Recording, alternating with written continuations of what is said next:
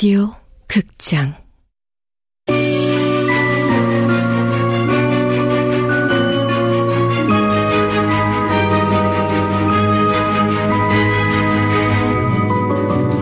구묘 식당.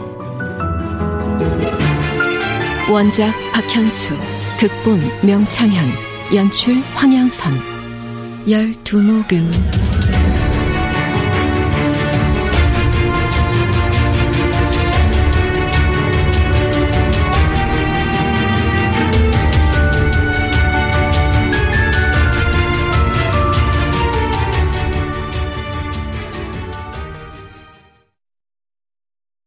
찬이네 엄마가 그러는데 나 때문에 내가 죽은 충격으로 할머니가 쓰러졌대요.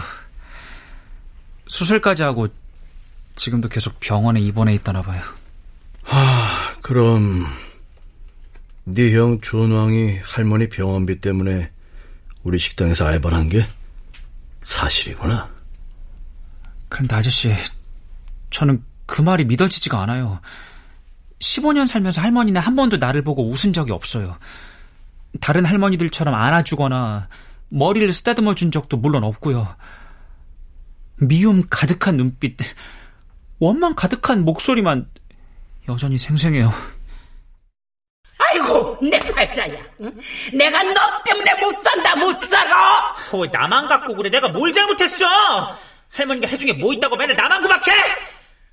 넌 내 속 썩히려고 태어났냐? 어? 어? 꼴 보기 싫어. 걸리적거리지 말고 저리 비켜야겠지. 내가 태어나고 싶어 태어났어? 뭐? 누가 나와 달랬냐고? 아이고, 너희 엄마는 지자책 맡겨놓고 궁금하지도 않대니? 내가 엄마 내쫓았어? 할머니는, 할머니 엄마 얼굴 알지? 난 엄마 얼굴이 어떻게 생겼는지 기억도 안 나. 길거리에서 만나도 알아보지도 못해. 따지려면 할머니가 찾아내서 따져 따지라고! 저놈이 저, 저, 저. 하여튼 간에 어른한테 한마디도 안 주고 바락바락 대들어 대들기는 어? 한 번도 내 아는 법이 없어! 죽고 나서 망각의 강 앞에 도착했을 때 제일 슬펐던 건 내가 죽었다는 사실이 아니었어요. 다들 엄마, 아빠, 가족이나 친구 이름을 부르면서 막 울고 안타까워하는데 나는 떠오르는 사람이 없는 거예요. 할머니는 내가 죽어서 속 시원해하고 형은 아무 생각 없이 놀러 다니겠지 생각하니까 서글펐어요. 지금은 할머니가 너 때문에 충격받고 쓰러지셨다는 말 듣고 나선 어떤데? 상상이 가지 않아요. 거짓말 같아요. 그렇지만 수찬이 어머니가 너한테 거짓말을 할 이유가 없잖니. 네. 그런데도 믿어지지가 않아요. 아저씨도 이런 내가 이해가 안 가죠. 모든 할머니, 할아버지, 아빠, 엄마는 자식을 사랑하는 거라고 생각하니까. 그런데 모든 가족이 다 그렇진 않다는 건 나 같은 놈, 그리고 수찬이 같은 놈만 알죠. 여기서 수찬이를 다시 만난 기분은 어떠니? 음, 다시 살아난 것 같아요. 더 정확하게는 죽은 게 아니고 원래부터 살아있는 것 같은 기분이에요. 특히 치킨 냄새요. 수찬이네 엄마가 치킨 박스를 들고 식당에 들어오는 순간 우리 동네 골목길이 영화의 한 장면처럼 쓱 떠올랐어요. 하루에도 몇 번씩 치킨 냄새가 솔솔 나는 수찬이네 집 앞을 지나다녔거든요. 수찬이네 치킨을 먹으니까 더더욱 내가 죽은 것 같지가 않아요. 좀 웃기죠? 아니요, 아니. 나도 그런데 뭐. 나한텐 크림 말랑이 그렇지. 주방에서 크림 말랑을 만들고 있으면 나도 꼭 살아있는 것만 같았다. 어느 땐 지영이가 내 뒤에 서 있는 것 같아서 뒤돌아본 적도 있어. 음식이라는 게 그래. 사람을 추억에 빠지게 만들지.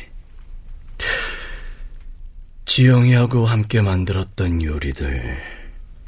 지영이하고 함께 먹었던 음식들, 그 맛, 그 식 감, 그 냄새. 하나도 빼놓지 않고 생생하게 기억나.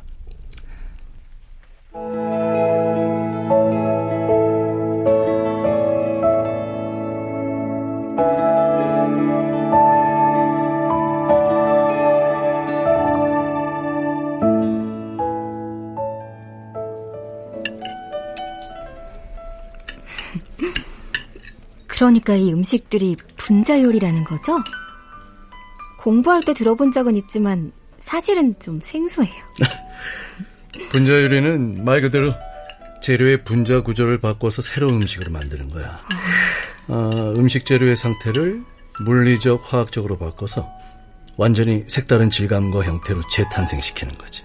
음, 이 셔벗은 액화 질소를 사용해서 만든 거고, 어, 또 이건 우유 거품으로 만든 푸딩인데 아마 그 아, 젤라틴을 사용했을 거야. 아, 그 솜사탕 있지? 유원지 같은 데서 파는 그 솜사탕이요? 어, 어, 어. 어쩌면 솜사탕도 분자 요리의 하나라고 할 수 있지. 고체 상태의 설탕을 액체 상태로 녹인 다음에 바람을 이용해 실처럼 굳힌 거니까. 아, 재밌네요. 근데 선배님은 분자 요리에 대해 어떻게 그렇게 잘 아세요? 뭐 분자 요리에 관심이 있어서 한 1년쯤 분자 요리 전문가한테 특별 수업을 들었지 뭐. 우와, 정말요?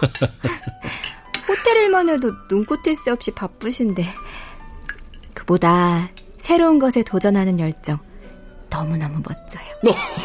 아이 그만해. 아이 쑥스럽게 왜 그래? 저도 선배 같은 셰프가 되고 싶어요. 선배는 정말 제 롤모델이에요. 아이고. 근데 여기 많이 비싸죠? 음, 많이 비싸. 그러니까 오감을 열어놓고 충분히 즐겨. 좋은 셰프가 되려면 이런 것도 먹어봐야지. 고마워요. 난 지영이한테 더 많은 경험을 하게 해주고 싶어. 그런 의미에서 다음 주말도 기대해도 좋아? 다음 주는 안 돼요. 어, 왜? 다른 약속 있어? 아니요. 그게 아니라 다음 주는 제가 살 거예요. 매번 계속 얻어먹을 순 없다고요. 아, 아이, 난 또. 아, 1년째 월급 내가 뻔히 아는데. 그럴 거 없어. 아니요. 제가 꼭 사게 해주십시오. 제가 끝내주는 맛집으로 모시겠습니다. 끝내주는 맛집?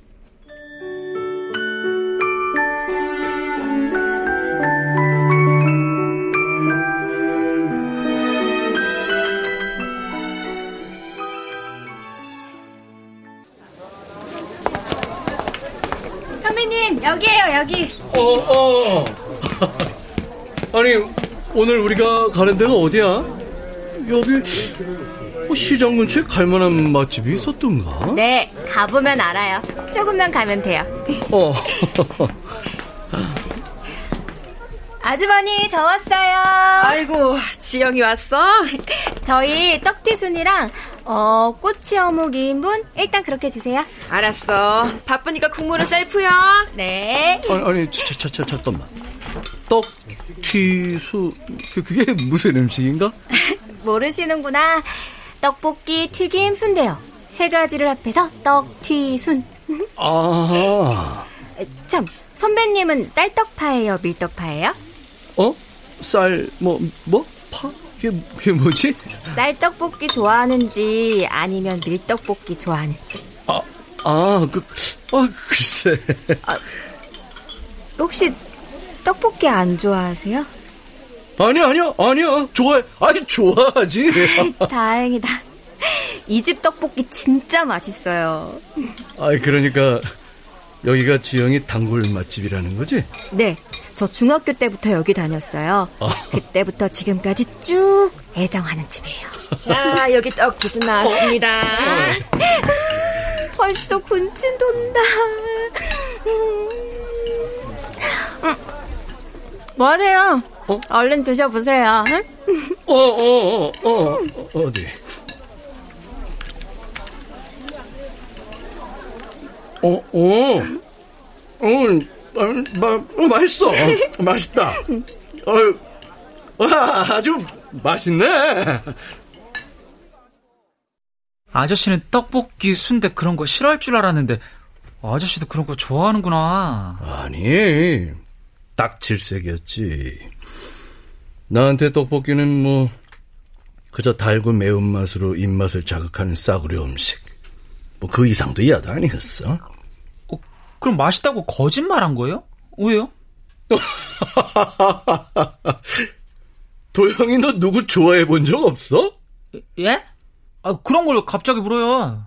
아니 요즘은 저 초등학생들도 여자친구 사귄다고 들었는데 야 도영이 너 여자친구 한 번 못 사귀어보고 죽은 거야? 어이 거 진짜 안 됐네 아, 모래, 모르면 가만히 있어요. 아니 그럼 있었다는 거야? 아, 몰라요. 지, 지금은 말하고 싶지 않아요. 그래 알았다 음... 왜 맛없는 떡볶이를 맛있다고 거짓말했냐고 물었지. 그날 그 시끄럽고 비좁은 시장통 골목에서 모르는 사람들하고 어깨를 부딪혀가며 먹었던 떡볶이 맛이 기가 막혔다. 그렇게까지 맛있는 음식은 처음이었어. 누구보다 까다로운 내 입맛까지 바꿔놓는 마법이라니. 그때 알았지. 사랑하는 사람과 함께라면 뭐든 다 가능하단 걸. 고백은 누가 먼저 했어요? 고백? 글쎄, 누가 먼저랄 것도 없이? 우린 정말 이상적이고 완벽한 관계였어. 난 요리와 음식에 관한 내 노하우와 경험을 지영이한테 주었고, 지영인 그동안 호텔 주방 안에서만 살던 날 세상 밖으로 끌어내줬으니까. 지영이 무슨 꽃 좋아해? 꽃은 다 예쁘죠? 음, 특별히 좋아하는 꽃 없어? 음, 저는 동백꽃 좋아해요. 음. 동백꽃은 떨어지는 순간까지 자존심을 지키는 꽃이래요. 왜요, 민석 씨? 오늘 무슨 날도 아닌데 저 꽃 사주려고요? 나중에 우리 집 짓게 되면 마당 울타리에 동백나무 심자. 어, 우리가 같이 살 집이요? 어, 나는 모과나무랑 대추나무도 심고 싶어. 모과가 열리면 모과를 따서 향긋한 모과차 담고, 대추는 따서 생강 넣고 달여서 겨우내 차로 마시는 거야. 야, 이 생각말도 참 좋다. 그치? 어, 어, 마당엔 작은 연못도 만들 거야. 연꽃이 둥둥 떠다니고, 아, 잉어도 몇 마리 풀어놓으면 정말 근사하겠다. 어, 처마 끝엔 풍경도 하나 놓자. 지영이 풍경 소리 좋아해? 민석 씨. 어, 왜? 어, 싫어? 아. 아무래도 여자들은 그 마당 있는 주택보다는 생활하기 편리한 아파트를 선호하겠구나. 그게 아니라, 우리 사이가 벌써 그런 생각을 하기엔 좀. 오케이, 오케이, 오케이, 알았어. 신혼집은 아파트로 하고, 마당 있는 주택은 주말 별장으로 짓자. 저기 민석 씨. 아, 배고프다. 아, 우리 점심 뭐 먹지? 뭐 먹고 싶은 거 없어? 아, 지영이가 좋아하는 그 집 떡볶이 먹으러 갈까? 걱정 마. 난 뭐든 지영이가 원하는 대로 할 거니까. 하, 모든 게 좋았고, 모든 게 완벽했는데. 저, 아저씨, 뭐 하나 물어봐도 돼요? 응? 식당으로 찾아왔던 그 아저씨는 누구예요? 천하의 나쁜 놈, 나쁜 새끼지.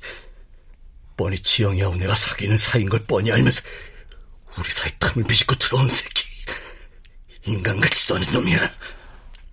아, 그랬구나. 이게 다 장경태 그 인간 때문이야. 그 인간이 다 망쳐놓은 거야. 맞아. 그 자식이 아니었다면 사고가 나지 않았을 거고 내가 이렇게 허무하게 죽지 않았을 거야. 그래. 이게 다 그 새끼. 그 새끼 때문이야. 다행이다. 아저씨를 찾아왔던 나나라는 사람, 그리고 낮에 왔던 그 남자가 아저씨를 무슨 벌레 보듯 범죄자 보듯 하는 게 마음에 걸렸는데, 그래. 아, 아저씨가 나쁜 사람일 리가 없잖아. 내가 힘들까봐 알바부터 구하고, 매일 나한테 맛있는 음식을 해주는 좋은 사람이잖아. 아,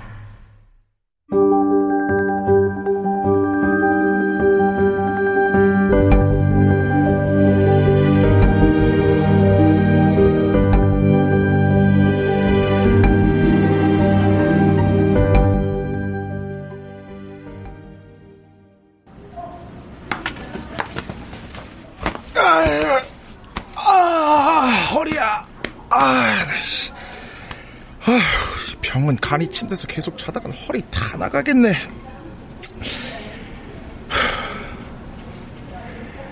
아, 나 지금 허리가 문제냐. 돈이 문제지. 돈, 돈, 돈, 돈아 좀 어디 있는 거냐. 아, 나 진짜. 아, 이럴 줄 알았으면 고등학교 졸업장이라도 따놓을 걸. 이거 학교는 괜히 간다가지고 진짜. 어디 취직할 때도 없고 받아줄 때가 있어야지. 하... 아침부터 밤늦게까지 하루 종일 일하고 이거 코딱지만한 월급 받는 건 이거 왕도수 적성은 아닌데 이제 어디 딱 좀 한 방에 돈 벌만한 데 없나? 어? 아, 나 그날 밤에 그 구미호 식당에서 꼬맹이 새끼한테 들키지만 않았어도 이게 진짜 아, 나 어머나, 알바 총각 아냐? 아, 아, 안녕하세요, 할머니. 말도 없이 알바 그만뒀다며? 에? 어, 그걸 어떻게 아세요? 내가 며칠 전에 구미호 식당에 갔었거든. 식당에서 들었지. 뭐, 다른 말은 없고요? 아무래도 서운하지 않겠어? 어, 총각도 그랬잖아. 알바비는 엄청 후하게 줬다고. 예, 그건 그랬죠. 아니, 식당 아들내미가 총각이랑 나랑 무슨 관계냐? 어? 전부터 알던 사이냐? 어, 식당에 왔을 때 둘이서 귓속말을 하던데 무슨 말을 했냐? 꼬치꼬치 캐묻더라고. 쬐그만 녀석이 형사처럼. 왜요? 낸들 알아. 왜 그러냐고 물어봐도 속 시원히 대답은 또 안 해. 뭐야, 이 새끼. 그날 밤에 난 줄 알고 있었던 거야? 아, 이거 이러면 골치 아파진대.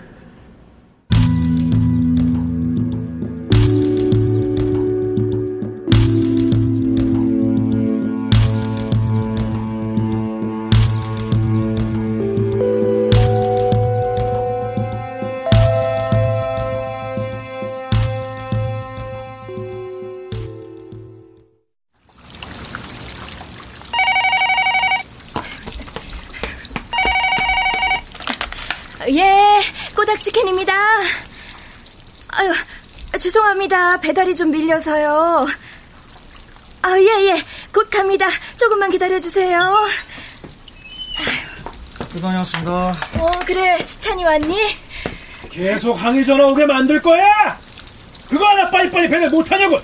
그냥 굶떠가지고 정말.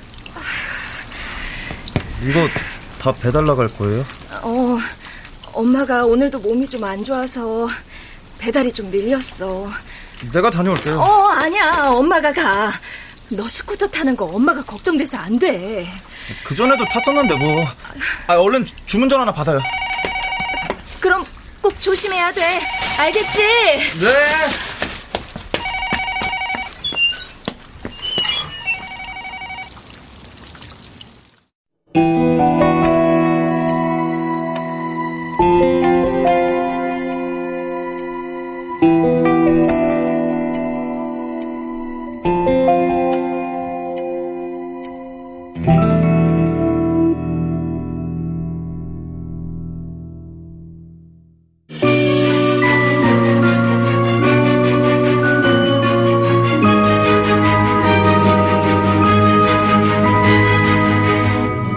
라디오 극장 구미호 식당 박현숙 원작 명창현 극본 황영선 연출로 12번째 시간이었습니다.